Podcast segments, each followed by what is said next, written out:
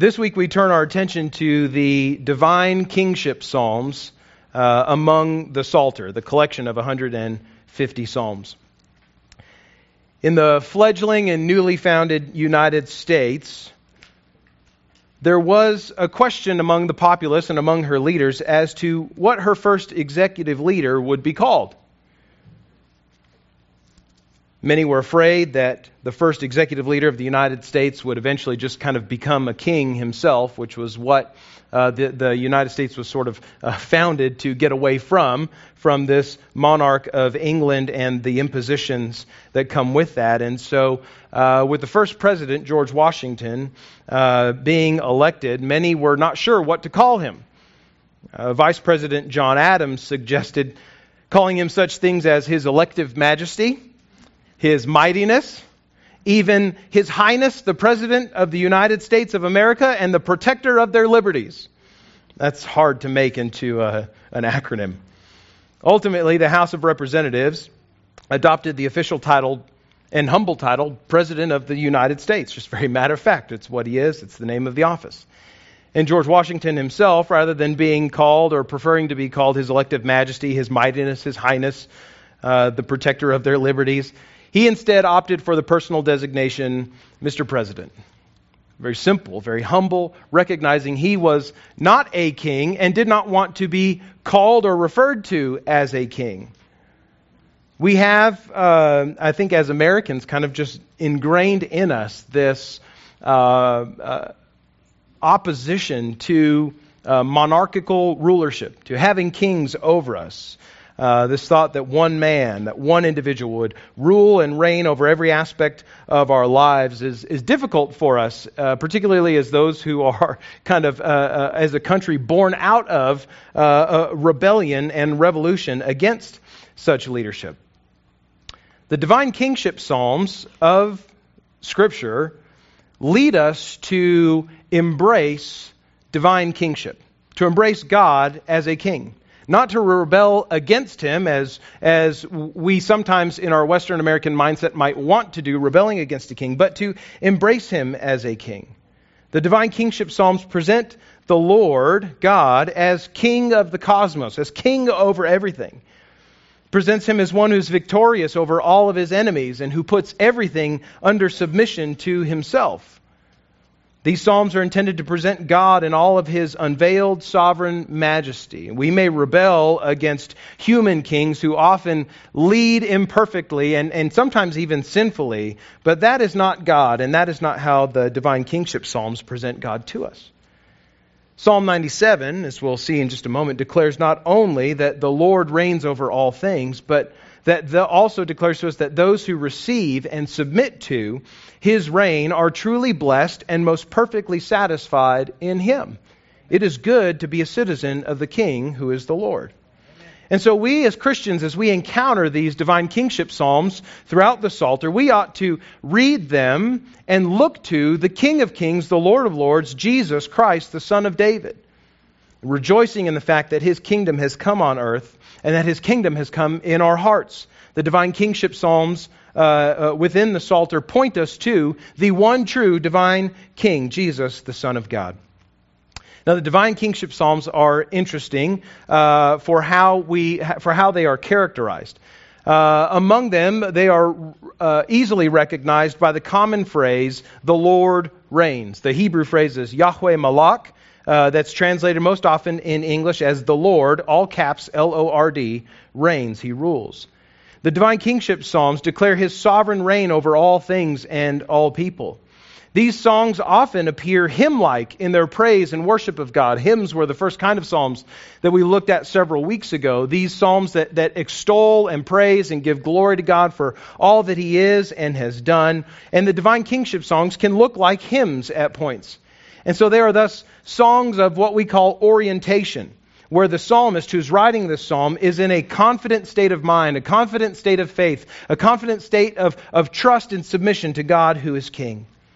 You have in your worship guide down at the, the bottom of that notes page some other divine kingship psalms that you can read throughout this week. There are Psalms 2, Psalm 47, and then you get a whole cluster of them all together in the 90s 93, 94, 95, 96, 97, 98, and 99. So there's a whole cluster of kingship psalms that you can read, and I invite you to read this week. How do we approach God as king? What does Scripture tell us about God who is king? Let us look to the text this morning and explore that together. Would you stand with me as we read uh, Psalm 97? The psalmist writes, The Lord reigns, Yahweh Malak. Let the earth rejoice. Let the many coastlands be glad. Clouds and thick darkness are all around him. Righteousness and justice are the foundation of his throne. Fire goes before him and burns up his adversaries all around. His lightnings light up the world. The earth sees and trembles. The mountains melt like wax before the Lord, before the Lord of all the earth. The heavens proclaim his righteousness, and all the peoples see his glory. All worshippers of images are put to shame who make their boast in worthless idols. Worship him, all you gods. Zion hears and is glad. And the daughters of Judah rejoice because of your judgments, O Lord. For you, O Lord, are most high over all the earth. You are exalted far above all gods. O you who love the Lord, hate evil. He preserves the lives of his saints. He delivers them from the hand of the wicked. Light is sown for the righteous, and joy for the upright in heart. Rejoice in the Lord, O you righteous, and give thanks to his holy name. May God add blessing to the reading of his word. Let me be seated. Psalm 97, this divine kingship psalm, tells us several things about the Lord. First of all, in the first six verses or so, shows us that the Lord reigns over creation. The Lord reigns over creation. The way that the Lord is described as ruling uh, as a king first encompasses all of the created order, all of the cosmos. The frequency of God's reign over the created world is, is not a fabrication, as we've seen week after week after week in this series in the Psalms. It seems like we've seen this idea, we've seen this concept presented week after week. Uh, that's not my doing. I didn't cherry pick the Psalms that point us to God's sovereignty over all things. Uh, this theme of God's rulership over creation really does occur that often in the Psalms. The psalmist presents the Lord as surrounded uh, by clouds and thick darkness, with righteousness and justice as his throne. This image of clouds and darkness surrounding the Lord, with lightning and fire going before him, going out at his will, draws our attention back to, I think, the most palpable and tangible physical manifestation of God in all of the Old Testament. You'll remember back in Exodus chapter 19, the people of Israel had just been delivered out of slavery uh, in Egypt, and they are there gathered around the base of Mount Sinai. Moses uh, and the priests have gone about halfway up. Uh, the Levites have gone about halfway up the mountain. Then Moses by himself goes all the way to the very top of the mountain to meet with the Lord in person. And in Exodus 19, verses 16 through 20, we read this description of how God manifested his presence among the people of Israel. Just listen. On the morning of the third day, there were thunders and lightnings, and a thick cloud on the mountain, and a very loud trumpet blast, so that all the people in the camp trembled. Then Moses brought the people out of the camp to meet God, and they took their stand at the foot of the mountain. Now Mount Sinai was wrapped in smoke because the Lord had descended on it in fire. The smoke of it went up like the smoke of a kiln, and the whole mountaintop trembled greatly. And as the sound of the trumpet grew louder and louder, Moses spoke, and God answered him in thunder.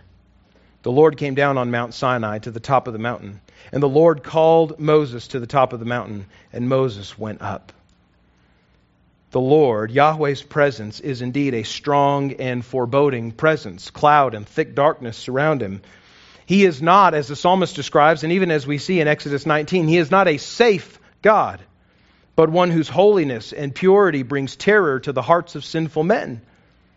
These verses help to set the right tone for receiving and approaching God. He is to be feared. He is to be respected. He is to be honored. He is powerful. He is mighty. His powerful presence has a particular weight to it that impresses upon those who witness his coming the reality of his divinity. Amen. Yahweh is not a God to take lightly, nor is he a God to approach flippantly. He is not safe, but, dear friends, he is good. The created world rejoices at his coming, terrible as it may seem, because he is the rightful king of the universe who has come to reign in majesty. The Lord is Lord over all creation. As we understand these things about who the Lord is in Psalm 97, I want us to also look at the, the consummate uh, fulfillment of these images of the Lord as King, uh, fulfilled in Jesus Christ, the King of Kings and Lord of Lords. The psalmist says in Psalm 97 that the Lord reigns over creation, and we see in the life of Jesus Christ, Christ the King, demonstrating his own power over creation. And we see that Christ himself will return in power and in might. The greatest of Jesus' demonstrations of power over, over creation in his earthly ministry was certainly, I think, the calming of the storm that we read of in Matthew 8, 23 through 27, where there we read, Jesus got into the boat, his disciples followed him, and behold, there arose a great storm on the sea, so that the boat was being swamped by the waves, but he was asleep. Jesus was asleep in the boat in the middle of the storm. And when they went and woke him, uh, they went and woke him, saying, Save us, Lord, we're perishing. And he said to them, in the middle of the storm, just woken up from his nap, Why are you afraid, O you of little faith? And then he rose and rebuked the winds and the sea, and there was a great calm. And the men, his disciples, marveled, saying, What sort of man is this that even the winds and the sea obey him? Yeah. Jesus is king over creation. He demonstrates that in his earthly ministry. And yet, Jesus, in his own words, uh, indicating how he would return at the end of time as the reigning king of all, he describes his own return this way. So we not only see his, his reign over all creation in this calming of the storm in his earthly ministry, but, but Jesus tells us exactly how he will return in power, in majesty on the last day. In Luke 21, verse 27, Jesus teaching the crowd says this They will see the Son of Man, which is his favorite designation for himself, the Son of Man coming in a cloud with power and great glory. Clouds and thickness, uh, clouds and thick darkness are all around him, says the psalmist. And consider again the powerful image of King Jesus as he appears to John in Revelation chapter 1, verses 13 through 15 to answer the question that, uh, uh, or any question that there may be as to whether Jesus is God, whether he is mighty, whether he is powerful, whether he rules over the cosmos. John describes the risen Jesus this way In the midst of the lampstands appeared one like a son of man, clothed with a long robe and with a golden sash, a royal sash around his chest. The hairs of his head were white like white wool, like snow. His eyes were like a flame of fire. His feet were like burnished bronze, refined in a furnace. And his voice was like the roar of many waters. We know that this is not a picture of what Jesus looks like, but this is a picture, in John's words, of what Jesus is like. He is a mighty, ruling, reigning king, king of all the cosmos, uh, king uh, of one whose power is unmatched. Jesus reigns over all things. The Lord is God over all things. Psalm 97 teaches us, secondly, that the Lord reigns not just over all creation, but he reigns even over other gods. Little g, in quotation, quotation marks, other gods. We see this in verses 6 and 7 and then in verse 9. We read, The heavens proclaim his righteousness, all the people see his glory. All worshippers of images, all idolaters, are put to shame, who make their boast in worthless idols. Worship him, all you gods. Verse 9 For you, O Lord, are most high over all the earth. You are exalted far above all gods. Verse 6 declares that the Lord is a king who reigns, who rules in the sight of everyone. Even as we saw uh, last week in Psalm 19, the heavens declare the glory and, and uh, of the Lord, and the created order demonstrates that He is King of the universe. But more than the physical world, though, the Lord reigns over the spiritual world as well, including all other spiritual beings which are created by Him. Because of this, those people who worship false gods, those people who worship lesser created spiritual beings like angels or demons, these idol worshippers will be put to shame, the psalmist says, as the Lord arrives to his throne. When the Lord comes to reign in power, there is no question about who and what he is king over. And all those who have been worshiping lesser kings, lesser gods, will be put to shame at that moment. Even as the psalmist states, other gods worship at the feet of the Lord. Now, we ought not to understand the psalmist to be saying that there are other gods besides the Lord. Uh, we, we know that it's the constant confession of the Jewish people from, from the earliest places uh, in Scripture where, where we have them confessing who God is, particularly Deuteronomy 6, that there is one God and He is the Lord. But this word gods can be used in kind of a, I don't want to say sarcastic, but, uh, but, but, uh, but semi sarcastic, sort of referential way to other spiritual beings that, that uh, the pagan people worship, right? Supposed gods. That's why I put it in, in scare quotes with a small g. The New Living Translation, uh, if you're reading from that and studying from that today, the New Living Translation translates verse 7 this way Those who worship idols are disgraced, all who brag about their worthless gods, for every god must bow to him. It's a figurative way of saying that there is no God besides the Lord, and when he appears in all of his majesty, even those other supposed gods who are receiving worship from people, even they will have to bow their knee to him because they are not, in fact, God. Even these spirits, even these false gods, cannot maintain their pretense in the presence of Yahweh. Like Prince Charles in Disney's Robin Hood. You remember Prince Charles, that kind of gangly looking lion who is uh, reigning over Nottingham uh, and the rest of Britain?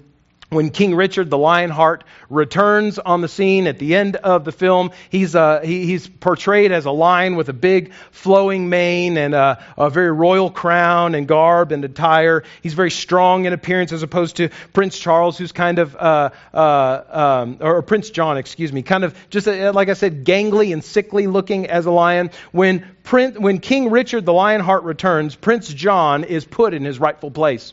So long as King Richard was gone, Prince John acted like a king, pretended to be like a king, and yet he was this sniveling, snot nosed sort of uh, tyrant and, and despot. When King Richard shows up, Prince John is put in his place, and King Richard rules rightly. So it is with these other false gods, with these gods that pretend to be divine, pretend to be able to receive worship. When God is on the scene, even they fall down in worship of Him. The Lord reigns over other gods, and Christ the King proved his divine power over spiritual forces in his life. And Christ the King will reign until the last enemy is defeated. Right after Jesus calmed that storm in Matthew, we read of him sending violent demons out of two men who were living among the rocky cliffs of the Galilean shore. When Jesus comes upon these possessed men, the demons cry out when Jesus comes, What have you to do with us, O Son of God? Have you come here to torment us before the time? Who do you think is ruling and reigning in that moment? These powerful, violent demons who have possessed the bodies of these men? Or Jesus, who just on walking up to where these men are, draws out from the lips of these men who are possessed by these demons, Please leave us alone. We're terrified of your presence. Demonic spirits are not the last or greatest enemy to be, to be defeated by King Jesus, though. Certainly, they are a, a great enemy, a good enemy for him to defeat. But the greatest enemy, the last enemy for Christ the King to defeat, is death. Yeah, Paul says in 1 Corinthians 15, verse 20, and then in 25 and 26, these words. He says, In fact, Christ has been raised from the dead, the first fruits of those who have fallen asleep and he must reign until he has put all enemies under his feet. The last enemy to be destroyed is death. Yeah, Dear friend, there's a thing of which to be more afraid than demons or other spiritual forces. That thing to be more afraid of than demons or spiritual forces is death. Death, which is a result of our sin and rebellion against God, the only true King. Death, which stands to separate us from God for all time. Death, which has been defeated in Jesus Christ as he died on the cross, bearing the weight and the guilt of our sin, and then three days later being raised again from the grave. To say, Death, you have no power over me. Sin, you are defeated. And all who trust in me, Jesus says, will be free from death. This is good news. Yeah. The Lord reigns over spiritual forces and other false gods, and Christ the King defeats not only spiritual forces and demons in his own in his own earthly ministry, but Christ has defeated even death by his resurrection. Third, we see in verse 8, the psalmist teaches that the Lord reigns over his kingdom. Lord reigns over creation, he reigns over other gods, he reigns over his kingdom. Verse 8 echoes verse 1. Verse 1 says, The Lord reigns, let the earth rejoice, let the many coastlands be, be, be glad. Verse 8 says, Zion hears and is glad, and the daughters of Judah rejoice because of your judgments, O Lord. verse 8 applies the rejoicing of the cosmos now to the people of God. He uses the word Zion, which is uh, the, the name of the city that we know as Jerusalem or the city of David. So when Yahweh, when the king of Israel arrives, his people rejoice. They receive him gladly as he enters the city. They rejoice precisely because they know that their just and holy, their righteous God reigns in justice and in righteousness.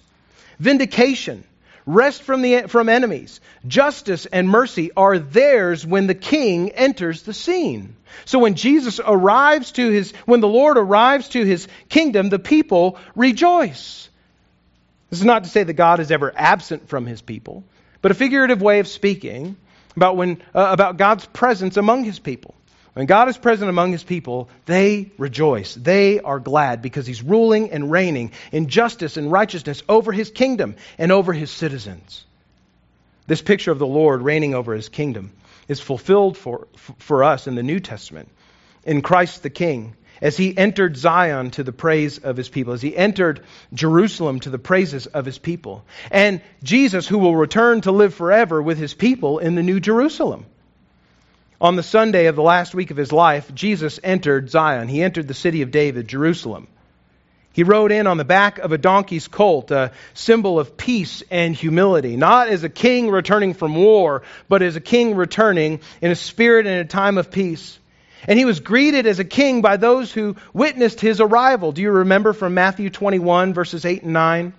Where Jesus, as he's riding in on the colt of this donkey, most of the crowd spread their cloaks on the road, Matthew says, and others cut branches from the trees and spread them on the road. And the crowds that went before him and that followed behind were shouting, Hosanna to the Son of David. David, that one great king of Israel, his son would be the heir to his throne. Hosanna to the son of David. Blessed, he, blessed is he who comes in the name of the Lord. Hosanna in the highest. When Jesus enters Jerusalem that week before he is crucified, he's greeted as a king, and rightfully so. He's crucified at the end of that week with a sign over his head that was meant to be ironic, but in fact spoke the greatest truth that ever the world had heard. Here is the king of the Jews. And friends, when Christ returns again, he will return to rule over this world made new. He will return to rule over his kingdom. There in that place, in the new heavens and the new earth, the risen King Jesus will be greeted by those whose hearts have been cleansed from sin by faith in him. His death for sins, his resurrection from the dead, being trusted as the only way for salvation and a right relationship with God. Those who know Christ by faith, the people of God, will welcome their king with a divine kingship song that is recorded for us in Revelation 19, verses 6 and 7. In the new heavens and the new earth, when Jesus comes to reign perfectly and finally over this world made new, we will all gather together around his throne singing these words Hallelujah! For the Lord God, our God, the Almighty, reigns. Let us rejoice and exult and give him the glory, for the marriage of the Lamb has come and his bride has made herself ready. That will be a glorious day when our king comes to reign over his kingdom. And dear friends, Jesus is reigning over his kingdom even now today.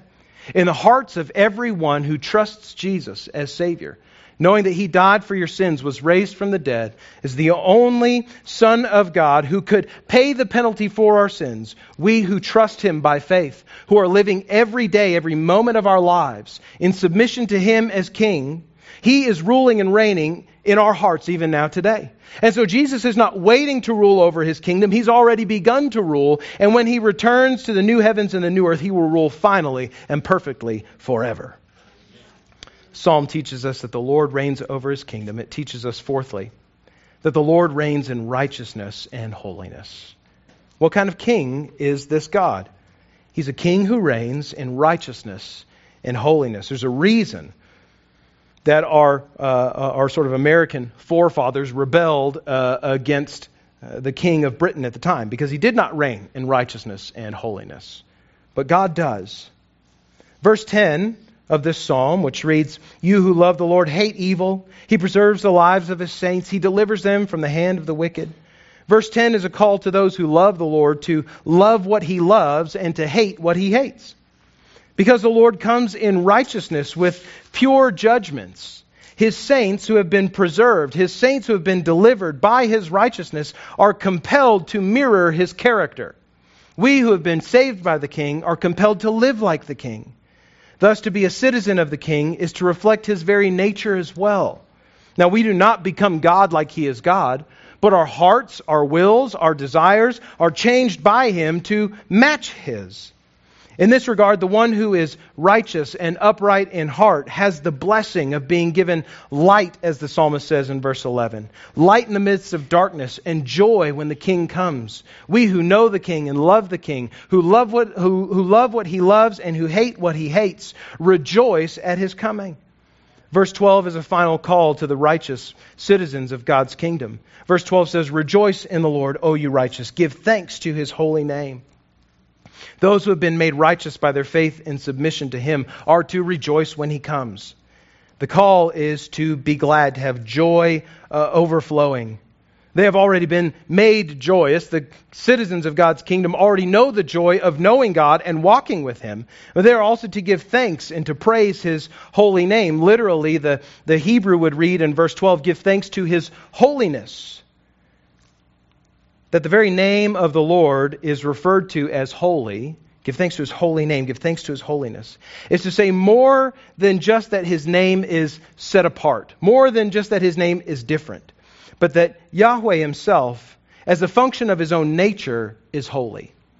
God is entirely different than we are. God is perfectly righteous. We are not. God is perfectly just. And we are not. God is perfectly moral and good and merciful and kind and loving, and we are not. And it is important for us to know that He is holy, that He's different, that He's set apart and high above us. And we ought to give thanks to His holiness. We ought to give thanks for His holy nature. We who know the Lord and all of His perfections should be led to worship Him for them. Because by contrast, we see how much greater he is in contrast to us.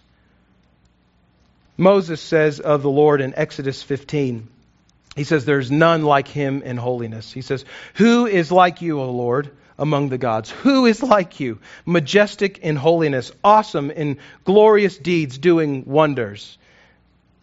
The rhetorical question, Who is like you, O Lord, is answered with the obvious answer of no one. There's no one who can do the things that God can do. There's no one who can save us from sin and death and eternal separation from God in hell other than God Himself. There's no one who can overcome our rebellion against Him like God. There's no one who can deliver us from, from the depths of our sin like the one who is perfectly holy. And so for that, we are grateful. God is holy. He's not just holy, He's holy, holy, holy. He is three times holy. He is holiness cubed. The prophet Isaiah, in his day, about 700 years before Jesus was born, saw a vision of the Lord seated on his throne in the heavenly places. And this is what Isaiah records for us in his vision. He said, I saw the Lord seated, uh, sitting upon a throne, high and lifted up, and the train of his robe filled the temple. Above him stood the seraphim, these sort of angelic creatures. Each had six wings. With two he covered his face, with two he covered his feet, and with two he flew. And one seraphim called to the other and said, This is their song around the throne of the Lord Holy, holy, holy is the Lord of hosts. The whole earth is full of his glory. The seraphim do not sing holy, holy, holy because they, they only know one word and, and they're just going to say it three times because that's all they can fill their space with. No, they're saying holy three times because three is that number of sort of divine perfection in Scripture. God is divinely perfect in holiness. There is no one holy like him. There is no one even near to him in holiness. And this is the song of the seraphim, of these angelic beings that serve him day and night uh, through all eternity. Holy, holy, holy righteous, just, merciful is the Lord of hosts. The whole earth is full of his glory. The Lord reigns in justice and in righteousness because he is holy, the psalmist teaches. And we see Christ the King in the New Testament, Christ the King, the sinless Messiah. That holy Messiah who died for sins and who rose again to save sinners.